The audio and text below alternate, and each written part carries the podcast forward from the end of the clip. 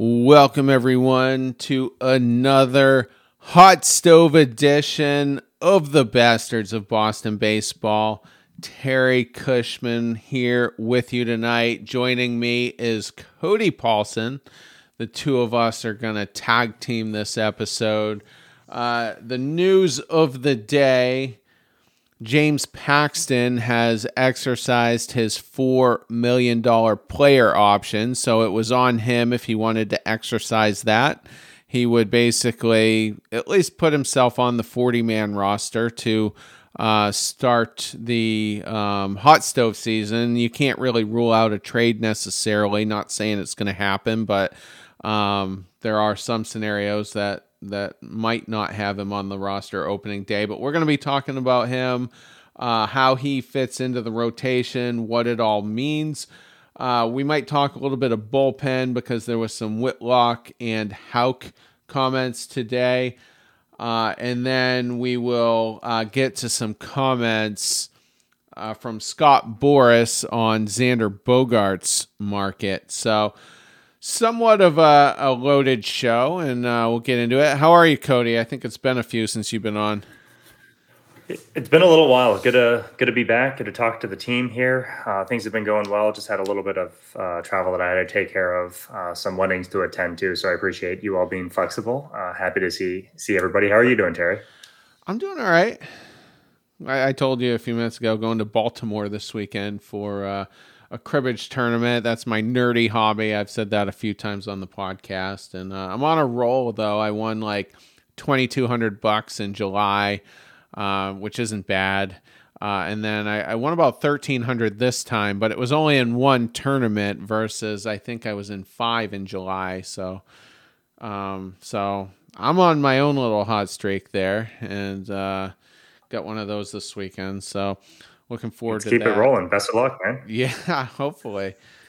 I I've played in Baltimore once and I really messed up what ended up being the final hand of the qualifying round, and I missed the playoffs, and it's haunted me. Uh, that was probably in 20, let's see, 2014, 2015. So um, it's kind of like like when Eckersley gives up the World Series in in '89 or no '88, mm-hmm. I think it was to the Dodgers. You know, like that was probably obviously way more, you know, traumatic. but it's a similar thing. You just remember that one game out of the thousands I've played. You know what mm-hmm. I mean? Mm-hmm. So yeah. And uh, all right, so yeah, you've how many weddings was it? Like every time we text you, you're like, yeah, I'm on a plane or something. It's been crazy. Uh, I think we've been to three weddings in the last 30 days, um, none of which have been, you know, in the in the town that I live in. Um, obviously, you know, super honored to to be invited to be a part of people's special day. But um, it, has been a lot. It was the last one of the season for us, uh, so you know, we'll we'll definitely be a little bit more present moving forward. Were you in any of the weddings? Like, were you a groomsman or anything like that? Uh, I was in like the proceedings for two of them, but I wasn't a groomsman for any of them. Oh, gotcha. Yeah. So we had to be there for like rehearsals and and you know I had a part in in the big day, but not necessarily up there as as a part of the party. Yeah, one of my best friends, I was a groomsman, and uh, I wasn't expecting to be, and um, I, I was really upset if they were going to make me wear a bow tie. I didn't want to wear a bow tie, and so oh, yeah? so the bride to be was like, "Oh, he can wear whatever he wants," and I'm like, "Okay, regular necktie with a half Windsor because that's all I know how to tie." Um, yeah, and uh, and I missed the rehearsals, and they come up to me and they're like, I can hear the wedding director, you know, talking to the other people, and then he comes up to me, he's like, Terry, and he claps his hands, he's rubbing them, and I'm like, whatever you're about to tell me, I'm hearing it for the first time, and uh, oh man, it ended up being fine, but yeah, I hate weddings though. Um, you know, so I, I'm like the least saddest person ever if I'm not invited. If it ends up being a small ceremony or whatever, totally good to uh, you know sit that one out, but I'm perhaps I'm just not as social or whatever, and I hate dressing up. I hate dressing up ah. with a passion. So anyway, that's a pretty big deterrent to a wedding. yeah, and the, the thing I learned when I was the groomsman was uh, you want to get your tux at least a couple weeks out, and uh, oh yeah, I was like four days, so I was insanely lucky that it all worked out. I had no idea, you know. I'm used to just wearing, you know, khakis and, and just a button down shirt, untucked, you know. And yeah. Uh, so, yeah, it, it all worked out though. And I didn't have to wear the damn bow tie either. I can't, I just could never, I, I would, if anyone ever took a picture of me wearing one, I would like, that would be traumatic for me. Uh, anyway, all right, so let's uh, let's get into uh, some Red Sox here. So, what are your thoughts on the Paxton signing? I kind of thought it was inevitable myself uh, because he just there he's just a huge unknown right now, and you know four million is kind of a lot, you know, to for a team to pay more than that. You know, they're taking a, a big risk. So, what what were your thoughts uh, as the news broke? Um, yeah, I mean, it, it did kind of seem inevitable. I think he kind of mentioned that a little bit earlier. Uh, you know, once we declined that 13 million, um, you know, knowing that there was the the tacked on four million player option, it'd be silly not to take it, right? Uh, we're kind of in the same place that we were with him last year. You know, anything that we get out of him for the season, I think, is a, is a bonus. Um, you know, obviously, at the four million price tag is a little bit different than than 13, but uh, you know, this is a guy that has top of the rotation stuff if he's healthy, and that's kind of been the biggest the biggest hullabaloo about him. Um, you know, he's had lower body injuries, he's had you know left forearm strain, he's had the you know the Tommy John, obviously. So it's it's going to be a road back for him, but you know he's he's pitched well in postseason. I think he's won you know sixty percent of his starts. Um, the only thing I would say is, is a negative is just it feels like we're kind of doing the same dance that we did last year in the offseason where we're kind of saying like okay you know if all these dominoes fall correctly we're going to be in in pretty good shape and that's a dangerous game to play in baseball you know? It's it's an oblique strain here. It's a dead arm sensation there and then you know you never see that guy again. And you know i don't think there's going to be top of the line uh, you know two three starter uh, value out there especially at that four million price tag. So you know, you're you're trying to put lipstick on a pig at this point. Um, but uh, you know, I don't think I'm necessarily the most upset with it, just because if he does come back and he is right, or you know, any version of himself that we've seen in the past, uh, it's it's gonna it's gonna smell like roses. And so I'm just gonna be optimistic and hope that you know we can get a solid back half of of the season from him at the at the very least.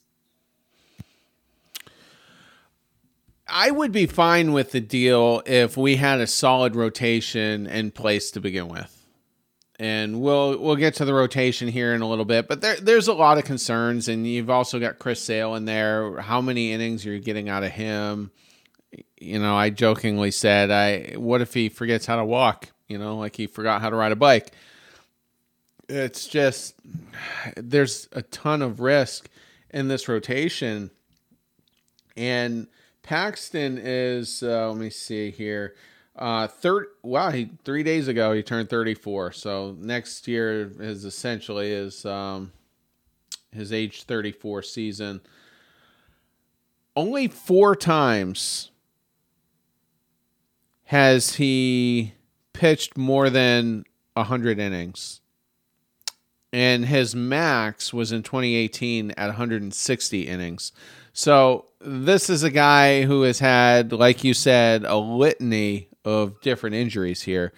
And people can say, well, he's got a fully built, rebuilt elbow. That's great. Well, it is. But like I said in the last show, how's that 34 year old shoulder going to hold up that hasn't had a normal workload in uh, almost what, four years? You know, 2019 was his last full season, and he pitched, I think, 150 innings there.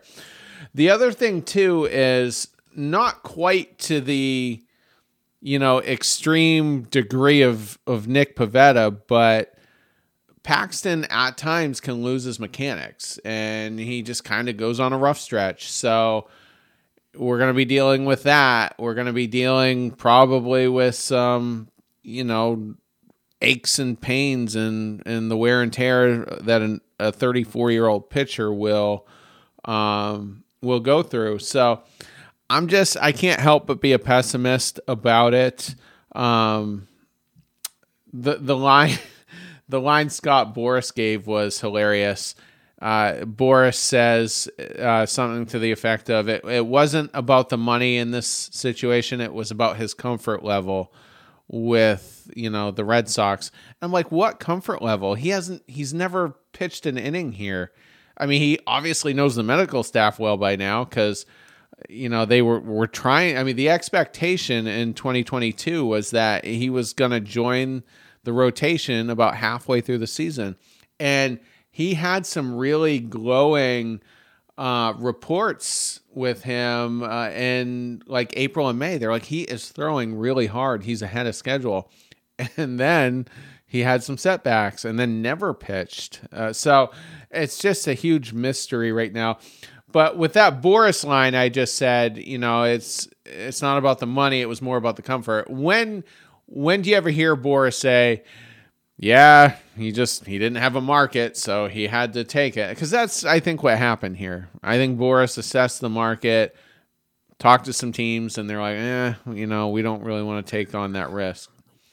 So uh, that that's a great comment too, right? Like Boras is perhaps you know the puppeteer of all puppeteers, right? You know, he's he's the guy shopping his players, trying to find the best deal for him, and you know, for Boras to kind of take the wind out of those sails, I think says a lot. And you know, one thing I will say as of note to kind of the statistics that you mentioned, this guy hasn't had an ERA above four whenever he's finished a season, right? If he's pitched, you know, a, a full slate of games, we'll call it, you know, his highest ERA is 3.82 and he went 15 and 6 that year. So uh, the guy keeps the ball in the yard. He, you know, he kind of keeps you in games. I, I absolutely agree with you. Um, you know, when he's not humming, it does look bad. It is Pivetta esque in the sense of losing your mechanics, but you know, if if we weren't relying on trying to find five starters to go every fifth day, I think this looks a lot better. Um, but it does put a, a little bit more pressure on him to to kind of come back and be be the big game pitcher that he can be or has been in the past. As I've pointed out several times, nobody eviscerated the Michael Wacha deal last winter worse than I did. I hated it. I wanted nothing to do with it, and it it just had like Garrett uh, Richards written all over it to me. You know, reclamation project that just didn't work out, and and I was wrong about that. So if that ends up being the case this season, I'll gladly own it. I don't hate Paxton, but I I was never thrilled with him even before as Tommy John. He just was never a guy I was interested in. When the Yankees were having problems with him, I was like, oh, thank mm-hmm. thank goodness they're the ones having the problems. You know, so. Yep it just, um, you know, would love to be wrong, right? Yeah, exactly. uh, and I, will own it. I, I don't. I have no issues with that. So here's how the rotation looks at the moment. And do I expect it to stay this way? Not necessarily, but do I expect it to change drastically? Also, uh, not necessarily. So you've got in, in, some order, you know, it may not be this exact order. You've got Chris Sale, you've got James Paxton, Garrett Whitlock, Nick Pivetta, and Brayan Bello. Now, there's tons of risk here with Sale and Paxton. Like we said, they they've pitched a combined 69 innings in the last three years because of their surgeries and setbacks and all that. 69 innings they're both about the same age within a year. I think Sale might be uh, he, he turns 34, I think, uh, just prior to opening day. For comparison, 39 year old Charlie Morton has pitched 395 innings in that time frame. Sale and Paxton only, um, you know, 69, like I said. So you got that issue going on. Uh, the issue for me with Whitlock is He's never done it for a full season at the big league level as a starter. He's one injury away from being an injury prone player to me. I mean, has had elbow issues. I thought the hip issue was weird. I, I wouldn't think a pitcher in his 20s would have a, a hip issue, but it happened and it it uh, took him out of the rotation last year.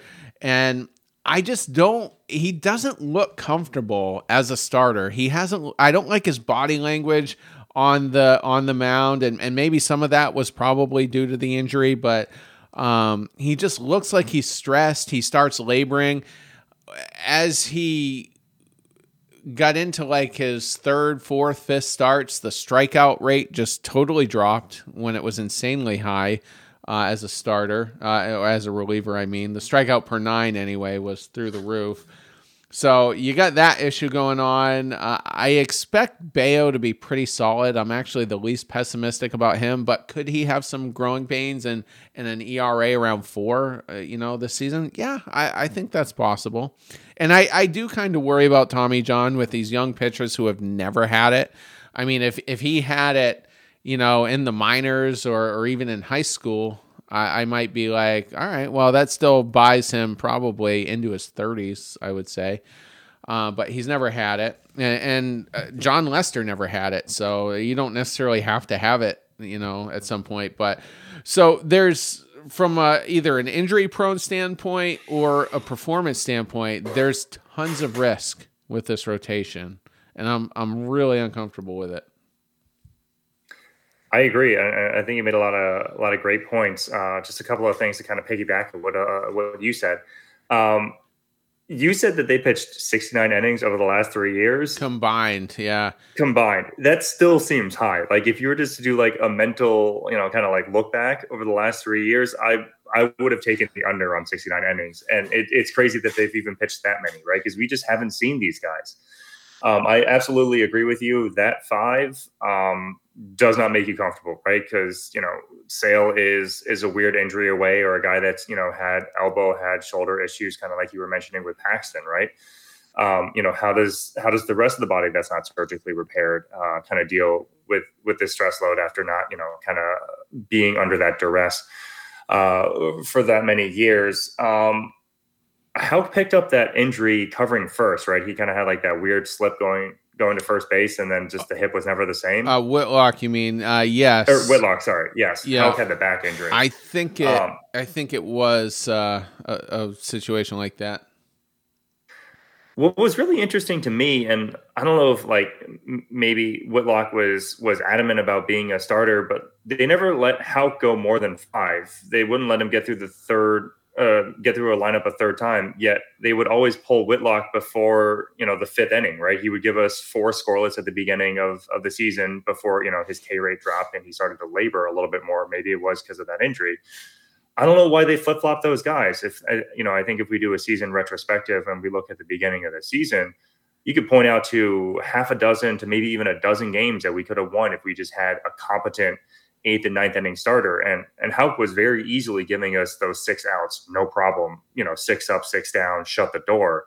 Does the season last year look a lot different if we get off to a better start? You know, if we don't have that atrocious April and May combination. Um, that to me was was always something that I thought was a little bit peculiar. I don't know if that came from the front office. I don't know, you know, what was kind of driving uh, driving that conversation. But you know, Bello, I think we kind of had an, an inverse on what you normally see with players, um, especially on the pitchers. There's not a lot of tape on them coming up from from the minors, and they you know usually have kind of a flash in the pan at, at, at the beginning of their careers, and then you know obviously quickly big leader big league hitters do big league hitter stuff, and they they kind of figure out the weak points, figure out you know oh this guy's got two good pitches. If I can stay off the third, we're fine, and then they get kind of beaten up he was kind of the inverse, right? When he first came up, he was getting hit all over the yard. He wasn't putting innings away. He was, you know, walking batters, and then he really kind of found his stride and and had a great close to the season. Um, you know, the book's still out on what it's going to be moving forward. Is he going to be that four ERA guy, or is you know, is he going to be somebody that we can count on to take the ball every fifth day? Only only time will tell, right? Even the best speculations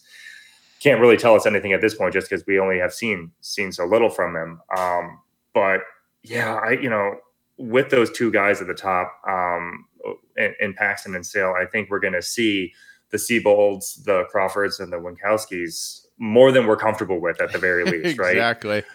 Um, you know, those guys came up, they gave us some good spot starts here and there. They gave us some bright spots in, in what ended up being a lost season. But if you're relying on them to to turn, you know, the rotation over uh, to to the top again, I, I think we're going to be in a bad position, and it's going to look like it's going to look like last year all over again. And and I don't I don't know if uh, we as a fan base can endure that two two consecutive years. Yeah, and I saw a tweet from Chris Cotillo who like him or not, he seems to be the most connected Red Sox beat writer, has the most sources and all that.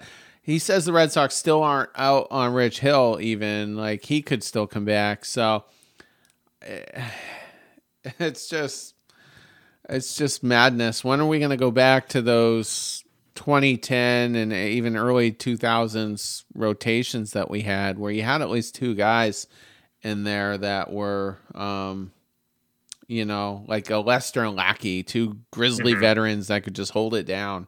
You know what I mean?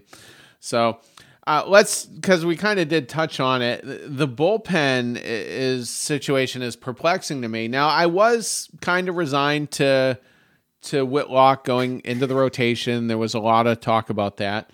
Um, I was not expecting to find out today that Houck could also go into the rotation. So what's concerning here is you're looking at a complete rebuild of that bullpen. Like, I just can't imagine a bullpen not having one of the two of them in there because both of them were nails at, at that role. And I especially, I ended up liking Houck more in that role in the long run. I just, I talked about Whitlock's body language. Uh, you know, when things would get stressful, he'd, he'd be having traffic on the bases and, and all that. Not that he was terrible, but but Houck would go in there just cool as hell and and could handle it. And I think that's why um, Dennis Eckersley nicknamed him Cool Hand Luke. You know, mm-hmm. um, and so so now not only am I uncomfortable with the rotation, like I just don't know where they're gonna go with that bullpen. Are we gonna start hearing Matt Barnes is gonna get the ninth inning again? Uh, you know, he had a please no. He had a decent finish, but he's just never going to do it for a full season. So it's crazy. And you look at all the previous. Well, I shouldn't say all the previous because the last few years have been interesting, but generally, in in recent Red Sox history, going back fifteen, even twenty years, you'd come into an off season with like one area of the team that you kind of need to focus on, you know, and then maybe you'll supplement like one player, you'll go get an outfielder or something to address that. Coming into 2023, you need two of everything at least. You need two key bats, you need two key relievers, probably three or four at this point. And before today's news, I'm thinking you need two solid guys in that rotation. And I just don't I don't get it. I don't understand the the bloominomics, I guess, for for lack of a better term.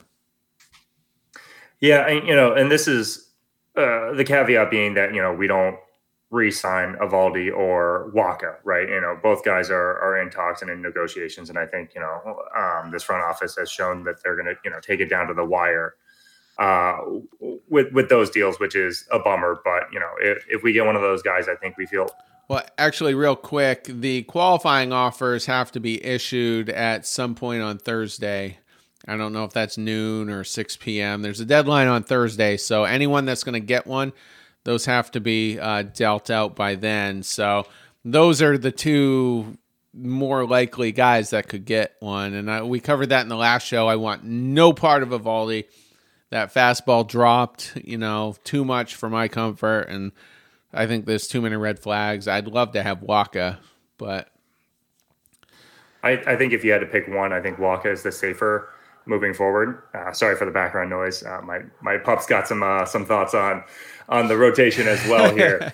um, but yeah, I think you nailed it right on the head. Right, you know, we have a lot to a lot to worry about uh, this with this rotation, with this bullpen, with you know, with this uh, with this lineup, and having this many spots to fill is is going to be a tall task, and it, it's something that's going to make or break it for Bloom. Right, it, you know, it's either going to be um, manager, general manager of the year, or you know, we're looking at somebody different in 2024.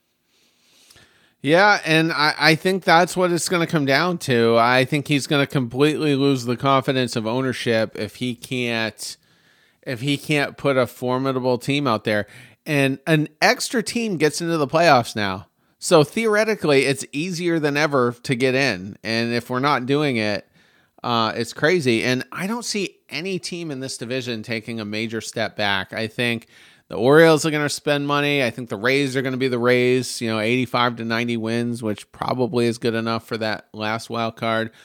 Yankees will find a way to compete. They've never, I don't think you got to go back to what at least maybe the early 90s or some point in the 80s when they had a losing record been below 500 uh, they just never fall below that and it's insane because we're either upper 90s or somewhere in the 70s it seems like um, but so yeah and i toronto is just too good to i mean there's just too much talent on there to really really fall out of it. I, you know, I think we can all agree they underperformed last year for, for the mm-hmm. roster that they did have, but, um, but it, so the division's not getting any tougher. I th- we do play less divisional games because we're going to play every um, National League team now. So it's uh, they call that a balanced schedule. So I think instead of 19 or 20 games against the divisional opponents, it's going to be around 14 games apiece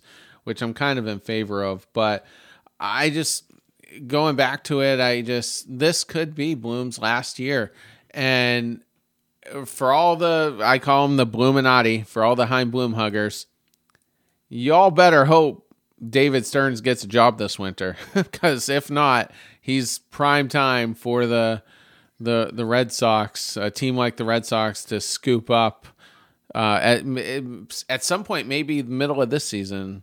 It seems yeah. like when GMs get fired, it happened with Cherington and it happened with Dombrowski. It's always after the trade deadline. So yeah, August is you know, a. I, yeah, go ahead. Oh, I was sorry. I, will say I don't think I would necessarily call myself a Bloominati, nor would I call myself, you know, somebody that's looking to to move on from him. I'm kind of in the middle at this point, um, just because I recognize kind of where the organization was contractually going into his tenure.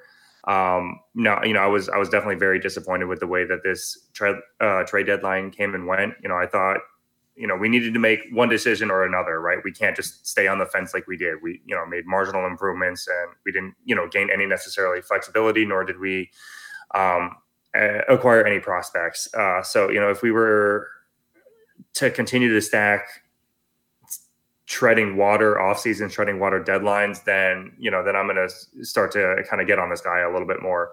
But I like what he's done in in the sense of trying to give us that flexibility moving forward, trying to get off of some of these big contracts, get oh, you know out from underneath some of this this dead money. Um, but you know, I think this is something you might have mentioned in the in, in the war room. You know, it's a lot of dumpster diving, it's a lot of these reclamation projects that he's trying to you know hope that we hit for a home run and a couple more bounce the wrong way, and you know I could see him being shipped out of here as well. Yeah, and you know, I run the social media accounts, and I'm always playing patty cakes with all the haters, and a lot of them will uh, accuse me of rooting against Bloom, uh, you know, for the sake of it, because I want him to fail.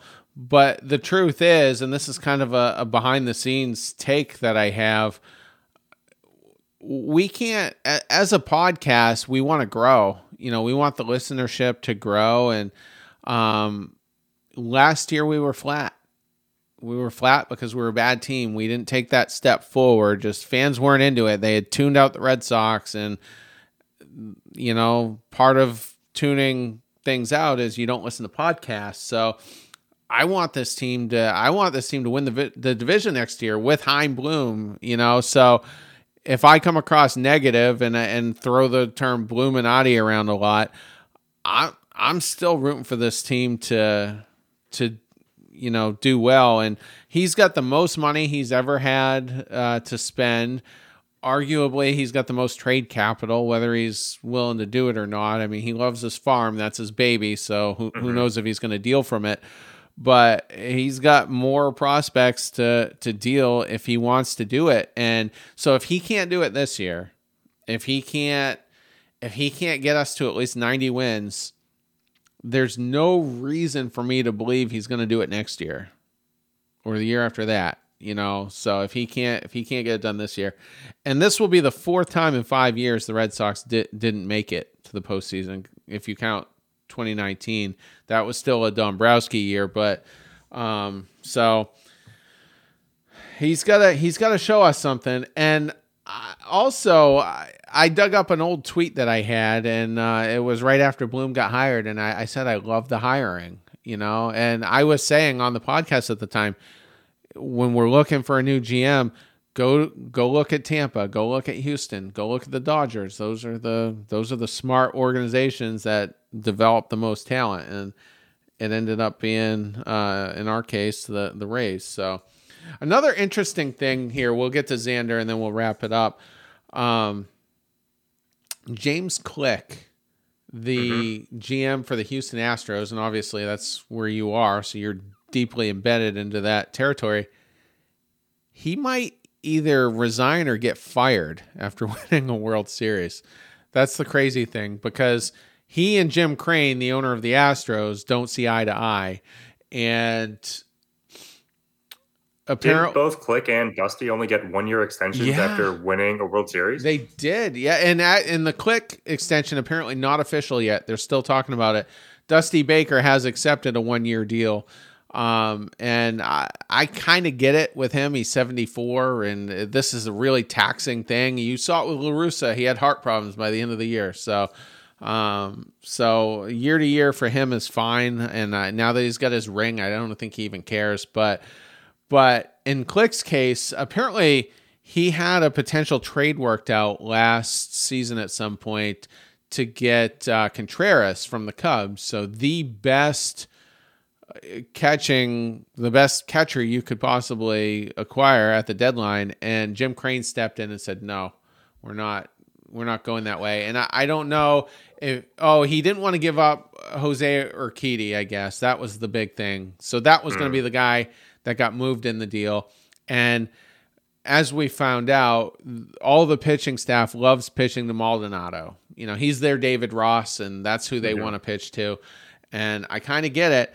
And they ended up getting Vazquez without giving us Urquidy. Not that I, I mean, I guess that wouldn't have been a bad piece to get, but, um, but they ended up getting Vazquez. And the interesting thing to me uh, in that deal was he didn't see nearly as much pitching time.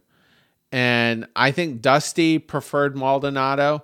And I think Dusty and Jim Crane kind of go behind James Click's back.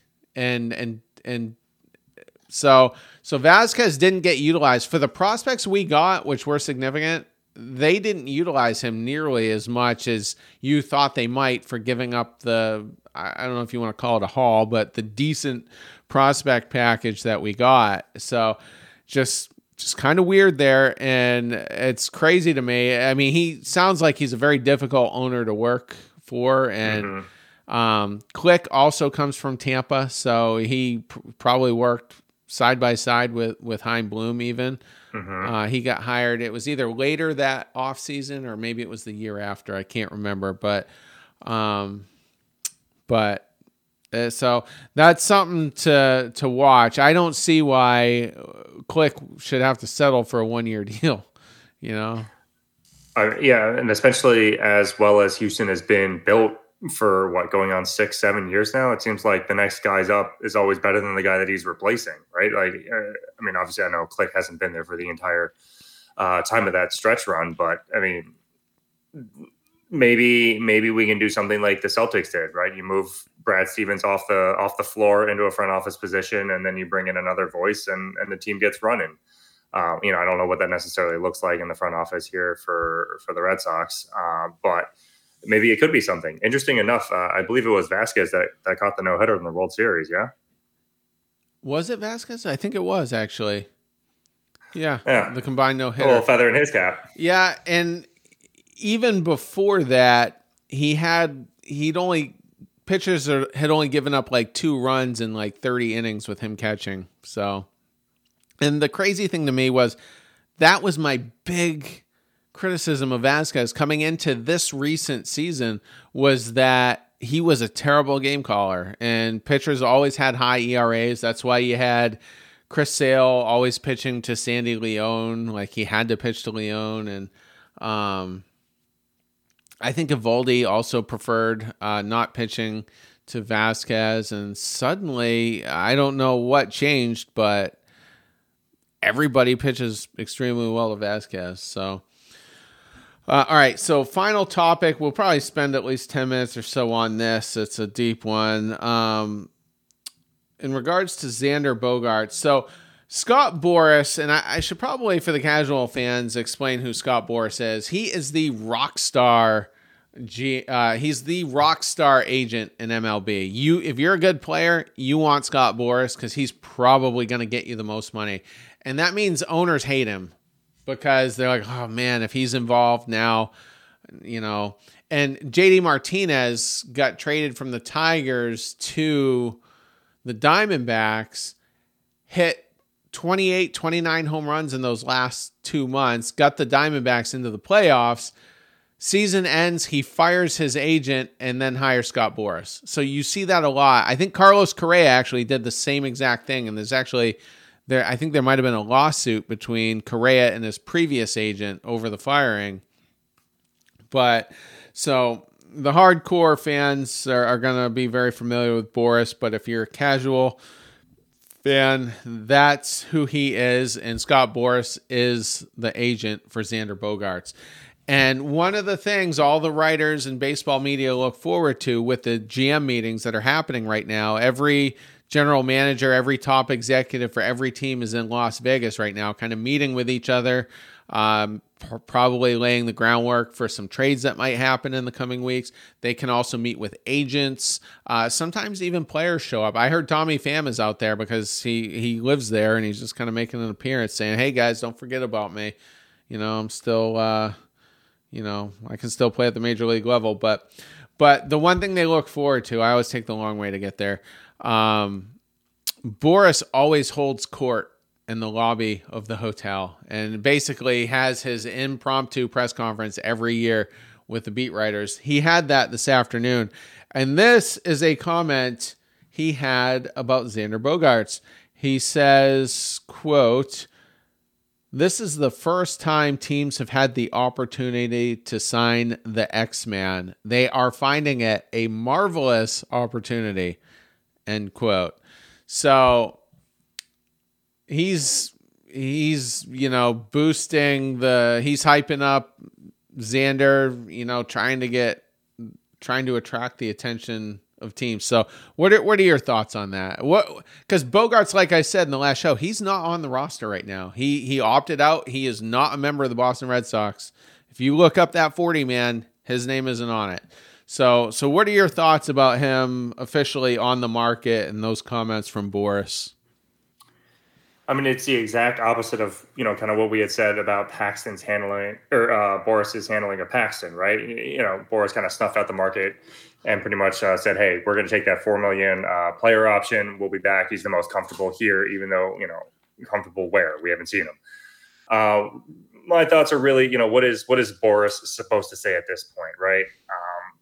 You know, do I see a seven, eight, nine year deal for for Xander out there? No, I don't. But he's going to do his best to try to find that for his guy. You know, um, we've seen it time and again. He goes out there, he gets extra years, he gets additional AAV that we didn't see in the market, and it kind of comes in at at signing close. You know, some guy gets a mega deal, and we're like, wow, you know, who was he competing against? Why did this team? Why did this team sign him for that value?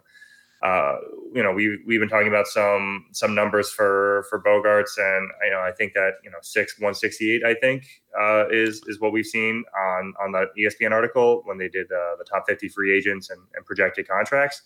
If I were Vegas, that seems like the number for me. I don't know if if if he goes over, if he goes under, I, I would have to sit there and I'd have to think a lot about that one. But um, you know, Boras has always been the guy that you know pumps up his own his own clientele, makes everybody feel like he's the uh, he's got you know the, the dream team, the the all stars. You know, no, no bad representation uh, for for any of these guys. He's going to do whatever he can to try to get the most money for for the guys in, in his team. And at this point in time, it's almost like you just have to tune it out and just say, hey, like we got to look at this from a pure objective standpoint. Uh, you know, when it comes to Boras's clients. A lot of good points there. Um, for me, when you hear Boras talking like that, and he's going to get more aggressive with potentially other teams' executives than the Red Sox, he probably is trying to get the most money possible for Xander. And uh, for anybody out there that's hardcore pro Xander, and I think that's most of our listeners, uh, it's not me, as I've said. I mean, I'm not gonna I'm not gonna go on a tirade if we do give him a big deal, but um, but the thing I take from that comment is the Red Sox might have to win a bidding war. And I don't think that's the type of deal they really want. And to win a bidding war, what is that final number?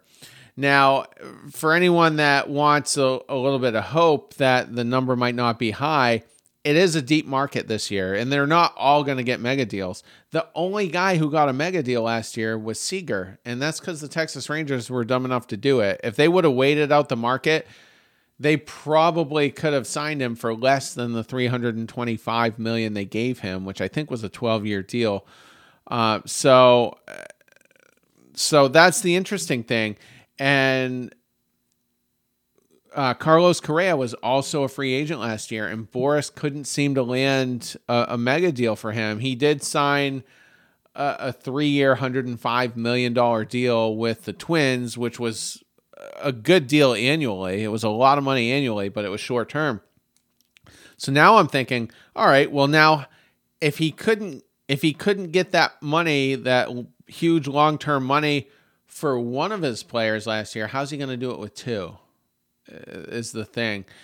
And here's a good comp too. And if this would this would support him possibly coming to the Red Sox, maybe on you know not quite insane money, but if you go back to after the let's see, it was right after the 2013 season with Jacoby Ellsbury, he got his deal fast like he was one of the first free agents to come off the board. Yankees offered him it was 152 million over 7 years, I think. Um and I thought, wow, that was quick. I thought Ellsbury would sit out there a little while and and it was a obviously that was a high offer. I thought that was a bit of an overpay, especially with his injury history and and um and stuff, but but Boras took it it was it was a it was a good deal. So maybe it, it, could be a matter of taking the first 160 or the first 175 that gets thrown Boras's way. He's going to be like Xander, take it because it's going to be a insane market, and that number might go down in the coming days. So, so I, I think for me the number. I'm looking at the Marcus Semien deal last year that the Rangers had, where that was 175 over seven. So that's 25 per. That would be a $5 million raise annually and for seven years. So um, that's kind of where I'm thinking it, it would top out with, with Xander. But, um, but yeah. And one other thing, though, with that Ellsbury deal, Scott Boras was actually Jacoby Ellsbury's uh, man, uh, agent. And it, the part of the reason I was surprised also that Ellsbury got 152 was he was injury prone. He didn't have a ton of power outside of that kind of shady 32 million, uh, you know, th- excuse me, 32 home run season where he never hit more than like I think 12 after the, you know, before or after that. Um, but so he didn't have a ton of power. He, he, he notoriously never had a great arm out there. He didn't have a cannon like Mookie and Bradley, and even Benintendi had a had a decent arm. Um, so th- there weren't a ton of reasons to justify Ellsbury getting that deal, but Boras came up with a, a term, a, a Borasism, uh, for lack of a better term. He said Ellsbury had prestige value, and he cited he comes from an organization that wins won a couple of rings, so he had prestige value, and that's why he's worth a, a big deal. And the Yankees were the first sucker, and they gave it to him, and uh, it didn't work out well. And as soon as they got Stanton, you basically never saw Ellsbury again. He was on the injured list, I think, for two years, and then they cut him. Uh, we haven't seen him in public. I know. It's like since then. I mean, like anytime there's an Ellsbury sighting, like the whole whole internet peeks its head up. Like, wait, oh, he's still alive. Okay, cool, good to know. And you know, I think he's been at a couple of Red Sox uh, ceremonies. He might have even been. Remy got honored like a bunch of times in the, the last handful of years, and I think he was at one of those. So, mm-hmm. so he would come out of the that little garage door there in center field that they would all come out, and he'd be like one of at least 15 players. And mm-hmm. it's just always goofy seeing a Red Sox player that had gone to the Yankees and now come back. It's just weird seeing them back in that jersey. I almost get mad. I don't I don't want to see Johnny Damon in a Red Sox jersey anymore and I don't want to see Wade Boggs in a Red Sox jersey. I couldn't believe they retired his number. but, you know, so when they come back and they they put our jersey on, I'm just kind of, you know, it just looks a little dirty to me, but but you're right, though. He just completely disappeared. He's just not a, a social media guy like you see with Middlebrooks. And uh, and Papelbon was the same way until this very uh, past year. Just completely. He choked out Bryce Harper, didn't choke him out, but they had the altercation. He mm-hmm. got cut shortly after that and then never played again never was on social media. It's like, where did he go? Did he go into the witness protection program? Did did Harper try to have him whacked? I'm being facetious, but um, but yeah, and he resurfaced, but you see nothing with Ellsbury.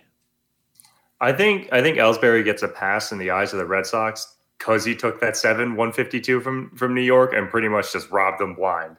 uh, you know, I think if he had gone to New York and had had a better tenure, kind of like Damon did, because I think Damon was part of that 09 team for he New was York, right, and he had a great yeah. year that year. Yeah, yeah, that you know that makes it sting a little bit more. But you know, to to see Ellsbury put all of his good years here in, in a Red Sox uniform, I mean, you mentioned it, right? Had one year of good power, which I still argue he should have been the MVP that year. I don't, you know, one of my hot takes is pitchers shouldn't be able to win MVPs even if they have great seasons. I don't uh, disagree uh, with that. Verlander was incredible that year. I'm not, I'm not taking anything away from Verlander. Absolutely should have won the Cy Young. But yeah, no, Ellsbury had that one great season uh, of of offensive production. But you know, he's a menace on the base paths. He's great defensively, but he doesn't have a great arm. And and New York just maybe he killed New York enough times where they're like, look, if we take the thorn out of our side and put it, you know, on our rose, maybe it'll be better. And it just never panned out that way. So, yeah, it, it, he's got a soft spot for in my heart. And, and it's funny because you you mentioned Damon, and that was painful when he went to New York. That was painful. We none of that us wanted hurt. to see that. We wanted to keep him, and he had only signed a four or five year deal, so it was a little bit more manageable. And when Ellsbury gets the deal with New York, I feel like everyone was okay with it. They're like, ah, you know, all right, is what it is. Let's move on. You know, we were all resigned to the idea that we weren't signing him. So, um, definitely not for that much either. Yeah. And yeah. And he also awkwardly, um, the 2013 team, which won the World Series, that was his last year that was the the fear the beard team. They all grew beards, and Ellsbury was the last one to do it. He didn't want to do it, and it was more of a goatee type thing. But but he got on board and and uh, was trying to be you know a team player. So is what it is, and I I like Ellsbury, and I don't really hold a lot against him. That time he stole home on the Yankees, I think that was on Sunday night ESPN. That was great. I love that. That was in 09. You know, I thought we we had a potential World Series team that year, but we uh, kind of faded late, and then the Angels swept us. Uh, Lackey, yeah. ironically, was part of that Angels team that shut us down, and then we and then we signed him, uh, which didn't work out well for a few years uh, until you know that 2013 season. But um, but yeah, so so Boras just making interesting comments there uh, on Xander. Uh, it's it's going to be a weird market. I don't think all those guys are going to. I'd be surprised if even two of them get over 300. And if they did, it's probably Turner and Correa that do it. But mm-hmm. Charlie has this hot take on Correa every time. He's he's like Correa's never hit 30 home runs. He's never had more than 100 RBIs. and he's right, but his numbers are typically across the board pretty good, and he's he's a very good defender uh, as well. So, um, but yeah, he's he, hasn't been injured in the last two or three years, but he definitely had issues before. And he had that remember that injury with the masseuse. He like cracked a rib or something and blamed it on a masseuse. yeah, that was strange. One of my favorite comments was uh, I don't know if it was on a passing tweet, but somebody comments underneath goes, "Was the masseuse an elephant?" you know, it was just like, yeah. It's funny how they they lie sometimes about their injuries, and then we have Chris Sale who doesn't lie. He's like, "Yeah, I fell off my bike." But um, I mean, there's no there's no faker injury in baseball than an oblique strain, right? I mean, oh, guys scuffling, yeah, he, yeah, he gets you know the oh oh oblique's a little tight, need a 15 day uh, stint in the minors. Yeah, I will say though the the rib injury to Sale is kind of curious to me. That one, because mm-hmm. when you hear of a pitcher cracking a rib throwing a pitch. I and he's a freak. I mean, he's not built like mm-hmm. any pitcher we've ever seen. You know, he's a stick man, and so maybe it is possible. But um, I'm just wondering, perhaps maybe something did happen there. And of course, and then it was downplayed at the time, and and then it ended up being yeah. They kind of they kind of try to tuck that one in there and just like keep it moving on like a on a news dump. Yeah, exactly. And you're exactly right. It was right at the end of the press conference that day for Bloom. He goes through everything and he's like, "Oh, by the way, yeah, Sale uh, rib injury. We don't know much yet, but he's not going to be ready for opening day." They said, and and uh, yeah, we finally got him in what September, something like that, for five. No, not even. Oh, was that his first start? I think it was his second uh, start when he. Uh, I think it was his second start. yeah. yeah. Yeah. Yeah, because uh, it was one of those things because like he couldn't put he couldn't put batters away in the first start, but he got through it, and in the second start it was like, oh man, you know, like he had a couple of ground balls that should have been outs but weren't, and then because that they didn't get out of that inning, he ended up getting the fastball or the yeah. off the hand. There were two guys on base, but he wasn't mm-hmm. sharp. You know, he wasn't. He was not. Uh, so that's why I'm a huge pessimist. I, I think with him he's he, you're going to see more of that, and there's going to be chirps. Oh, put him in the bullpen, put him in the bullpen, and the Red Sox will let him get killed six or seven more times out there, and then uh, mm-hmm. they'll finally stubbornly agree. But but yeah. Well, all right, we'll uh, we'll wrap on that. We could potentially be back. Uh, I don't know, maybe tomorrow night or um, or the next night or whatever to discuss any other developments. The GM meetings are going on, and today uh, is the first of the three days that they're out there. So um, that's why we got all these nuggets and ended up coming on. Uh, hope everyone's having a good week, and we'll uh, see you really soon. Um, uh, probably the next 24, 48 hours. Take care.